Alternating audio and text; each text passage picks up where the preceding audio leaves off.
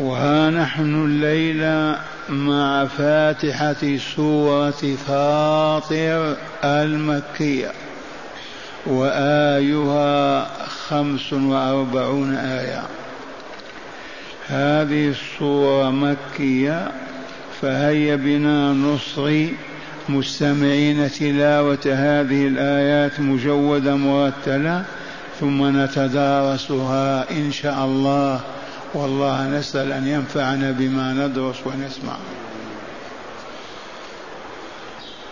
أعوذ بالله من الشيطان الرجيم. بسم الله الرحمن الرحيم. الحمد لله فاطر السماوات والأرض جاعل الملائكة رسلا. جاعل الملائكة رسلا أولي أجنحة مثنى وثلاث ورباع. يزيد في الخلق ما يشاء. إن الله على كل شيء قدير. ما يفتح الله للناس من رحمة فلا ممسك لها وما يمسك فلا مرسل له من بعده وهو العزيز الحكيم. يا أيها الناس اذكروا نعمة الله عليكم.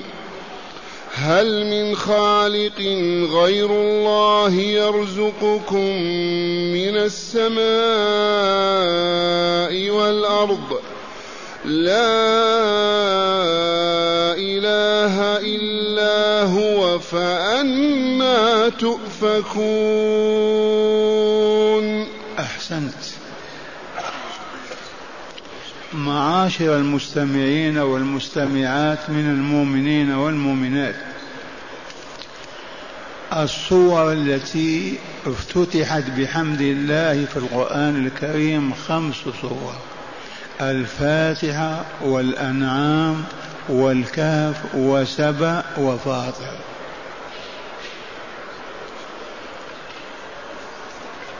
وهي مكيات. فقول ربنا عز وجل الحمد لله فاطر السماوات والأرض. الله تعالى يحمد نفسه. ولنعلم أنه لا يوجد من هو أحب للحمد من الله عز وجل حتى إنه يحمد نفسه بنفسه في غير ما آية ومن هنا من أراد أن يتملق إلى الله ويتقرب منه ويتزلف إليه فليكثر حمده لأن الله يحب الحمد. فما دام يحب الحمد فهيا نتقرب إليه بحمدنا له. الحمد لله الحمد لله الحمد لله. والحمد معناه الوصف بالجميل الوصف بالجميل. فكل جمال الله هو خالقه وهو مولاه وأهله. الحمد لله.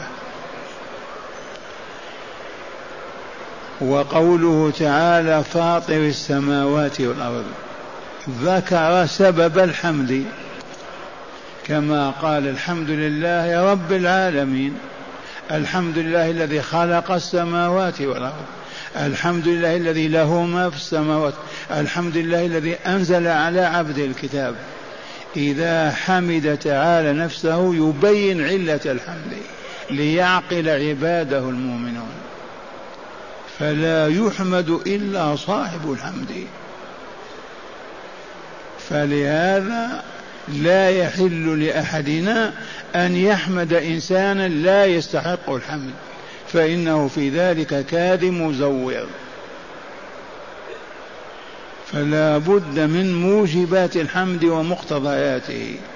فالله تعالى ما حمد نفسه في القرآن إلا وذكر علة الحمد وسببه. الحمد لله فاطر السماوات والأرض. ومعنى فاطر خالق على غير مثال سابق. فطر الشيء يفطر إذا خلقه على غير مثال سابق له. والخلق معناه والفطر معناه الخلق. وفطر البعير الناب شق لحمه. يحمد تعالى نفسه بسبب ماذا؟ بأنه فاطر السماوات والأرض. السماوات السبع والأراضون السبع من خلقهما؟ ما هو إلا الله. فكيف لا يحمد على خلق هذه العوالم؟ نحن نحمد على أقل شيء. يقدم لك كاس من ما تحمده. فالذي خلق السماوات والأرض كيف لا يحمد؟ لا يستحق الحمد على الحقيقة إلا الله. خلق السماوات والأرض. أوجدهما بعد عدم. والله لقد مضى الزمان ولا وجود للسماوات ولا للأرض. فخلقهم الله. لا على مثال سبق بل على خلق جديد. فلهذا يحمد نفسه ويعلمنا كيف نحمده. الحمد لله. ما موجب الحمد ما سببه خلقه السماوات والأرض هكذا بدون مثال سابق. فاطر السماوات والأرض. ثانيا جاعل الملائكة رسلا أيحمد على هذا وإلا لا؟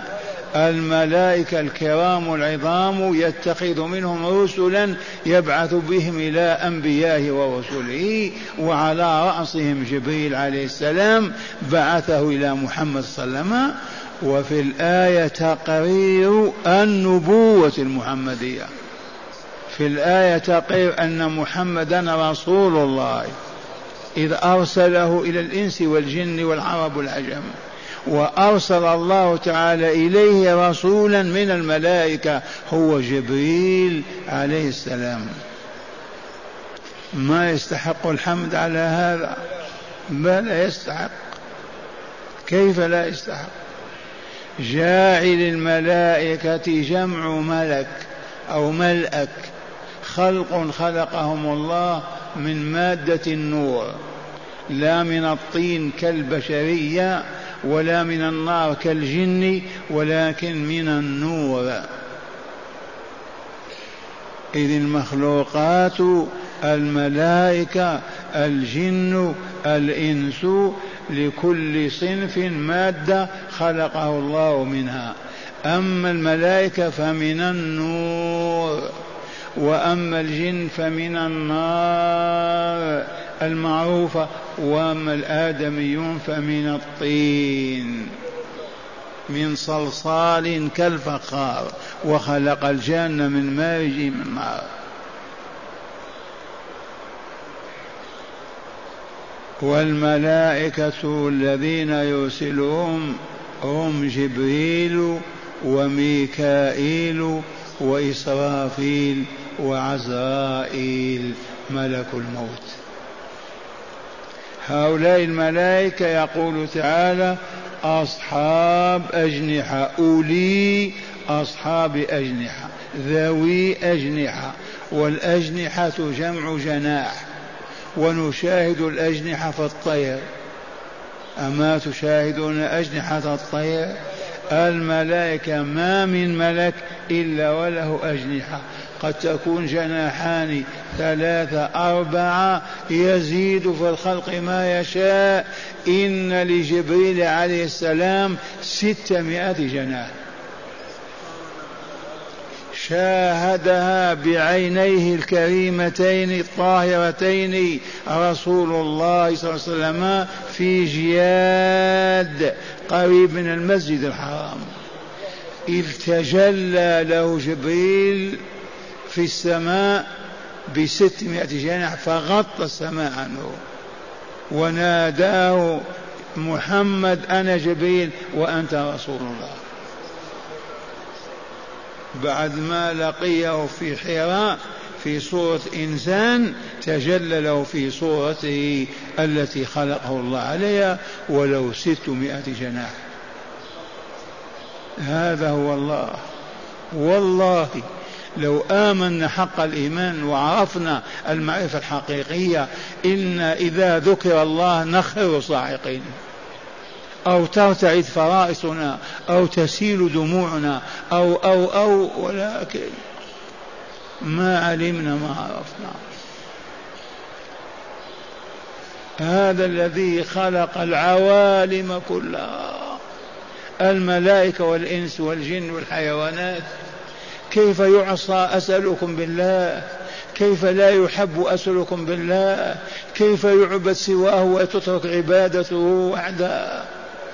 العجب ولا عجب يا شيخ فإن عدو إبليس عدونا إبليس تعهد أمام الله أنه يضلنا ويفسدنا ويغوينا أجمعين حتى لا ندخل الجنة ويدخل هو النار. أما قال فبعزتك لأغوينهم أجمعين. اللهم إلا عبادك منهم مخلصين. فلهذا ينسينا ذكر الله. ينسينا جلال الله وكمال الله ينسينا قدرة الله عز وجل. ما نذكرها ولا نلتفت إليها ونخرج عن طاعته ونعصيه. الحمد لله فاطر السماوات والأرض جاعل الملائكة رسلا أولي أجنحة مثنى وثلاث ورباع يزيد في الخلق ما يشاء. أيما مخلوقات لو أن يزيد فيها. فضلا عن الأجنحة في الملائكة. إذ جبريل له ستمائة جناح. ثم قال تعالى معللا تلك القدرة بقوله إن الله على كل شيء قدير. لا يوجد شيء يعجز الله عنه. والله لا يوجد كائن في العوالم كلها يعجز الله عن إيجاده. إذ هو على كل شيء قدير.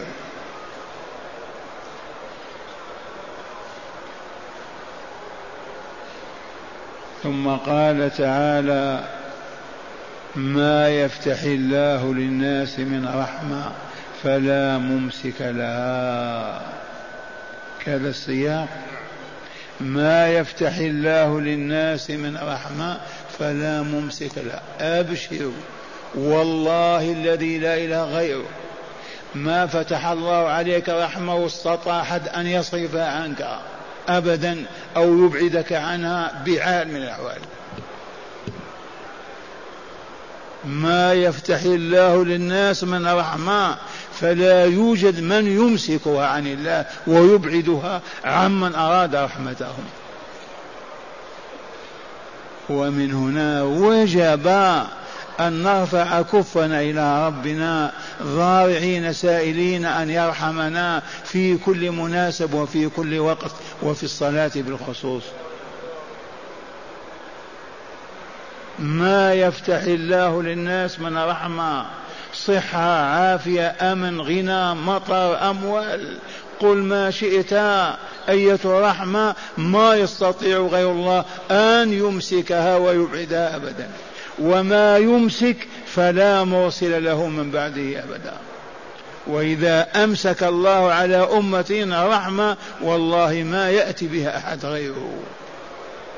ومن هنا يجب اللجأ الصادق إلى الله.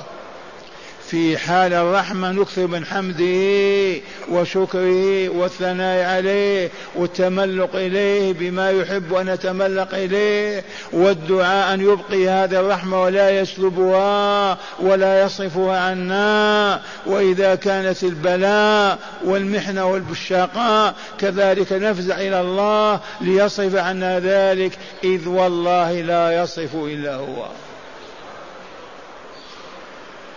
ما يفتح الله للناس من رحمة فلا ممسك لها وما يمسك فلا مرسل له من بعده أبدا وهو العزيز الغالب القاهر الحكيم العليم الذي يضع كل شيء في موضعه. هذا غني وهذا فقير. والله أغنى الله هذا لحكمة وأفقر هذا لحكمة. هذا طويل وهذا قصير. والله قصر هذا لحكمة وطول هذا لحكمة. هذا ذكي وهذا بليد. والله كل منهما لحكمة. ولا يوجد في الكون كائن ولا حدث إلا بحكمة العليم الحكيم. ومن أراد أن ينظر إلى هذه الحكمة نلفت النظر كما قدمنا ألف مرة ها نحن الجالسون هنا كلنا بشر كلنا بنو آدم كلنا مؤمنون. أسألكم بالله هل يوجد اثنان بيننا لا يميز بينهما؟ جيبوا. عين أعيننا واحدة آذاننا واحدة أنوفنا واحدة أفواهنا واحدة وجوهنا واحدة أليس كذلك؟ ومع هذا لا يمكن أن يوجد اثنان لا يميز بينهما. فيدخل هذا على بيت هذا ويدخل هذا على بيت هذا. أية قدرة أعظم من هذه القدرة أي علم أعظم من هذا العلم؟ أية حكمة تتجلى في الكون أعظم من هذه الحكمة؟ ومن آياته خلق السماوات والأرض واختلاف ألسنتكم وألوانكم. ولكن والذين لا بصير لهم كيف يشاهدون هذه الآيات؟ كيف يشاهدون؟ بل لو يقف أهل الأرض كلهم على صعيد واحد لا يوجد اثنان لا يفرق بينهما. أبدا. أية قدرة أعظم من هذه القدرة؟ أية أي علم أعظم من هذا العلم؟ أية حكمة أعظم من هذه الحكمة؟ إذ لو كانت البشرية على شكل واحد ما بقي أب ولا أم ولا أخ ولا ولا ولا. ولكن الله عز وجل لحكمته يفرق بين الإنسان والإنسان. قولوا آمنا بالله. ما يفتح الله للناس من رحمة عظمت أو صغرت فلا ممسك لها وما يمسك أي هو فلا مرسل له من بعده وهو العزيز الحكيم وخلاصة هذه الجملة أن نفزع إلى الله دائما ولا نبعد عنه بحال من الأحوال إذ بيده الخير والشر وهو على كل شيء قدير. ومعنى هذا قلوبنا هيا نربطها بالله عز وجل. لا نسأل إلى الله ولا نلتفت إلى الله ولا نحب حبا إلا حب الله وفي الله عز وجل. ثم قال تعالى مناديا يا أيها الناس في مكة أو خارج مكة من العرب والعجم يا أيها الناس ناداهم ليلفت أذهانهم لأن المنادى إذا نودي يلتفت. يا عبد الرحمن ينظر إذا ما ناداه ما يجيب. يا أيها الناس الناس مأخوذ من ناس ينوس إذا تحرك ونحن متحركون وإلا لا. آدم كان حجر ما يتحرك ثم نفخ الله في روح فتحرك وقام وناس. يا أيها الناس نادانا ليقول لنا اذكروا نعمة الله عليكم. عرفتم لما نادانا؟ لماذا؟ ليقول كلوا واشربوا. لنذكر نعمة الله علينا نعمة الخلق والإيجاد نعمة الإمداد أمدنا بالطعام والشراب بالهواء والغذاء والماء. ما ننسى هذه النعم من أمدنا بها من أعطانا إياها من من أليس الله؟ هيا نذكر نعمه. والله ما ذكر عبد نعمة الله إلا قال الحمد لله. وما نسي عبد نعمة الله أو عرض عنه والله ما يذكر الله ولا يحمد الله. اذكروا نعمة الله عليكم لتحمدوه وتشكروه ويزيدكم في النعمة ويصونها لكم ويحفظها عليكم. ويصرف عنكم البلاء والشقاء والفناء والعذاب والشقاء. اذكروا نعمة الله عليكم ثم قال لهم هل من خالق غير الله يرزقكم من السماء والأرض؟ الجواب سؤال مطروح. سواء الآية في مشرك العرب أو في غيرهم. يا أيها الناس اذكروا نعمة الله عليكم بحمد الله وشكره وعبادته وحده. ثم برهن على ذلك ودلل فقال اسمعوا هل من خالق غير الله يرزقكم من السماء بالمطر والأرض بالنباتات؟ من يقول جدي أو بنو فلان أو أمريكا أو اليابان؟ هيا! لو تجتمع البشرية كلها على أن تسوق السحابة إلى أرض ما وتمطر والله ما كانت ولن يكون. هكذا يقول لنا يا أيها الناس اذكروا نعمة الله عليكم في خلقكم وإيجادكم وإنعامه عليكم. ثم قال هل من خالق غير الله يرزقكم من السماء بالأمطار والأرض بالنباتات على اختلافها من الزروع وكذا؟ لا أحد. اذا لا إله إلا الله. إذا قلتم لا أحد يرزقنا ولا يمسك رزقه إلا هو إذا فلا إله إلا الله. إذا قولوا لا إله إلا الله واعبدوه وحده دون سواه. على مثل هذه الآية آمن العرب وأصبحوا أصلح أمة على وجه الأرض. ما هي إلا خمس وعشرون سنة وهذه الديار كلها الجزيرة بكاملها لا يوجد فيها غير مؤمن موحد.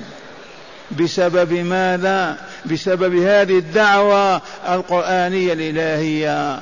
كانت تقرأ عليهم ويبلغها رسول الله وأصحابه ورجاله حتى من النساء. فلما أعرضت البشرية عن هذه الدعوة هابطت. لصقت بالأرض والعياذ بالله. يا أيها الناس اذكروا نعمة الله عليكم. هي نعمة الخلق والإيجاد والإمداد. ثم قال هل من خالق غير الله يرزقكم من السماء يعني بالأمطار والأرض أي بالنباتات؟ لا أحد. والله لا أحد. إذا لا إله إلا هو. لا إله إلا هو فأنا تؤفكون. يا للعجب كيف تصرفون عن التوحيد؟ وتعبدون غير الله أو لا تعبدون الله ولا غيره كالملاحدة والعلمانيين. فأنا تؤفكون. عجبا كيف تصرفون عن عبادة الله وحده وتعبدون معه غيره أو لا تعبدونه بالمرة؟ أليس هذا عجبا؟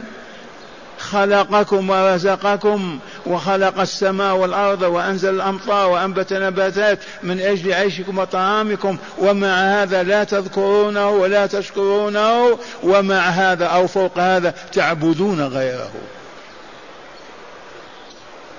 لو وجد من يخلق مع الله يرزق مع الله والله نعبده والله يأذن لنا في ذلك. لكن لا يوجد في الكون في السماء والأرض من يخلق ولو بعوضة ولو جناح بعوضة فكيف لا يعبد الله وكيف يعبد معه غيره من الأحجار والأصنام أو الأهواء والشهوات والباطل؟ سبحان الله العظيم. يا أيها الناس اذكروا نعمة الله عليكم. هل من خالق غير الله يرزقكم من السماء والأرض؟ الجواب لا. إذا لا إله إلا هو.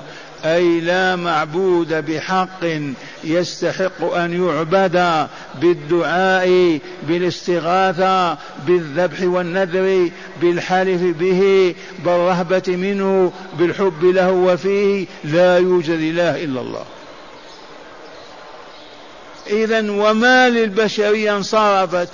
تعبد الشياطين والفروج والأهواء والريال والدينار ما لهم أنا يصرفون كيف يفكون ويصرفون؟ والجواب كما علمتم تزيين الشياطين والعياذ بالله تعالى من الإنس والجن. والآن مع هداية الآيات. بسم الله والحمد لله. من هداية هذه الآيات أولا وجوب حمد الله تعالى وشكره على إنعامه. أول هداية في هذه الآيات الأربع التي تدرسنا أول هداية فيها وجوب شكر الله على نعمه. ما حمد نفسه بنفسه ولا لا؟ ذكر العلة لماذا حمد نفسه؟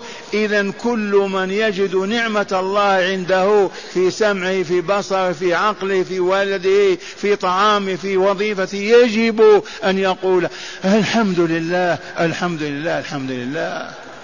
ولهذا إذا أكلنا قلنا الحمد لله إذا شربنا قلنا الحمد لله إذا لبسنا والله نقول الحمد لله الذي أطعمنا وسقانا وأوانا وكفانا وكسانا هذه الثياب ولو شاء لأعرانا نركب السيارة ما إن نضع أرجلنا الحمد لله الذي سخر لنا هذا وما نحن له وما كنا له مقرنين. وهكذا.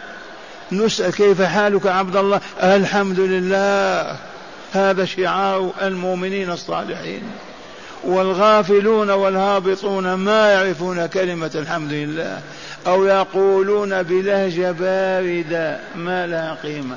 كيف حالك؟ الحمد لله الحمد لله تخرج من قلبك وصدرك وضميرك. نعم. ثانيا تقرير الرسالة والنبوة لمحمد صلى الله عليه وسلم بإخباره أنه جاعل جاعل الملائكة رسلا. في الآية هداية أخرى غير الأولى وهي تقرير النبوة المحمدية وإثبات الرسالة له فهو والله لرسول الله ومن نفى رسالته كفر وخرج من الإسلام بكامله ولهذا نشهد أن لا إله إلا الله ونشهد أن محمدا رسول الله. أما قال تعالى وما نرسل ونرسل الملائكة ولا لا لماذا يرسل جبريل لمحمد صلى الله عليه وسلم والأنبياء؟ قال الشيخ في النهر قال ابن عباس كنت لا أدري ما فاطر السماوات والأرض حتى أتاني أعرابيان يختصمان في بئر فقال أحدهما أنا فطرتها أي أنا ابتدأتها والمراد بالسماوات والأرض العالم كله. لطيفة علمية لتعلموا أن أصحاب الرسول صلى الله عليه وسلم وهم أعلم أهل الأرض كانوا يتعلمون أفضل مما نتعلم نحن. ابن عباس صاحب رسول الله وابن صاحب ابن عم رسول الله حبر هذه الأمة. يقول ما كنت أفهم معنى فاطر السماوات حتى جاءني عربيان يختصمان في قضية ما هي بير؟ أيهما حفر هذا البير؟ فقال لهم قال أحدهما أنا فطرته. يا ابن عباس. ففهم معنى فاطر بمعنى أوجدها من دون أوجدها من دون مثال سابق. بينا فاطر السماوات خلقهم بدون مثال سابق. الأعرابيان قال أنا فطرت البيئة أي خلق أوجدتها قبل أن توجد. عرفتم كيف يطلبون العلم؟ في كلمة فرحة كونه فهم معنى فطر. نعم. ثالثا وجوب اللجوء إلى الله تعالى في طلب الخير ودفع الضر فإنه بيد بيده خزائن كل شيء. هذه الحقيقة التي ينبغي الا تغيب عن أذهاننا ولا تبعد عن قلوبنا. وهي أن نعيش دائما مع الله. إن كان خيرا حمدنا الله وإن كان شرا استعذنا بالله. دائما مع الله في الخير والشر في الصحة والمرض في السفر والحضر. دائما مع الله. نحمده على الخير ونستعيذ به من الشر. نعم. رابعا وجوب ذكر النعم ليكون ذلك حافزا على شكرها بطاعة الله ورسوله. وجوب ذكر النعم لكن لا للتبجح والمباهاة والمفاخرة. تري الناس أموالك أو لباسك أو دارك هذه عمارتي هذه كذا. ما هو هذا المقصود؟ أنت أذكر النعمة في قلبك. من وهبك سمعك بصرك. من أوجد طعامك في بيتك. من أعد لك هذا المركوب من صانك وحفظك في أهلك ومالك أليس الله؟ تذكر هذا وتقول الحمد لله الحمد لله الحمد لله. اذكروا نعمة الله عليكم لتشكروها. نعم. خامسا تقرير التوحيد بالأدلة العقلية التي لا ترد. تقرير التوحيد بالأدلة العقلية. هيا نبدأ. أسألك بالله يا عبد الله. هل الذي وهبك سمعك وبصرك ولسانك ويدك ورجلك لا تحمده ولا تشكر ولا تطيعه وتطيع من لم يخلق لك سمعا ولا بصرا ولا عقلا؟ كيف يعقل هذا؟ الذي وهبني بذاتي كلها ما ندعوه وندعو يا فلان يا سيدي فلان. أنا أعلم أنه لا يسمع صوتي ولا يسمع نداء إلا ربي. فكيف أقول يا سيدي فلان ويا فلان؟ يا فاطمة ويا حسين؟ أنا أعلم أنه لا يملك أحد في الكون ذرة بدون إذن الله. فكيف أعرض عن الله ولا أدعوه وأدعو مخلوقا من مخلوقاته؟ هذا جهل مركب وضلال بعيد. اذكر دائما أنك مربوب لله مخلوق له. لا تدعو هكذا ولا هكذا إلا على رضاه لا تطلب إلا رضا ربك. ومن هنا بطل أن ندعو غير الله أن نحلف بغير الله أن نشكر غير الله أن نسجد ونركع لغير الله. إذ لا إله إلا الله أي لا معبود بحق إلا هو. نعم. وأخيرا العجب من حال المشركين يقرون بانفراد الله تعالى بخلقهم ورزقهم ويعبدون معه غيره. هذه تكررت العرب في الجاهلية أيام نزل القرآن الكريم على سيد المرسلين والآية تنزل كانوا يؤمنون بالله. والله ما كانوا ملاحده ولا علمانيين بل كانوا يؤمنون بأنهم مخلوقون وأن الله خالقهم. هو الذي خلق إبراهيم وإسماعيل. هو الذي خلق الكعبة البيت أوجدها. كانوا يؤمنون إيمان كامل بأن الله هو الخالق الرازق المدبر الحكيم. ومع هذا يعبدون غيره.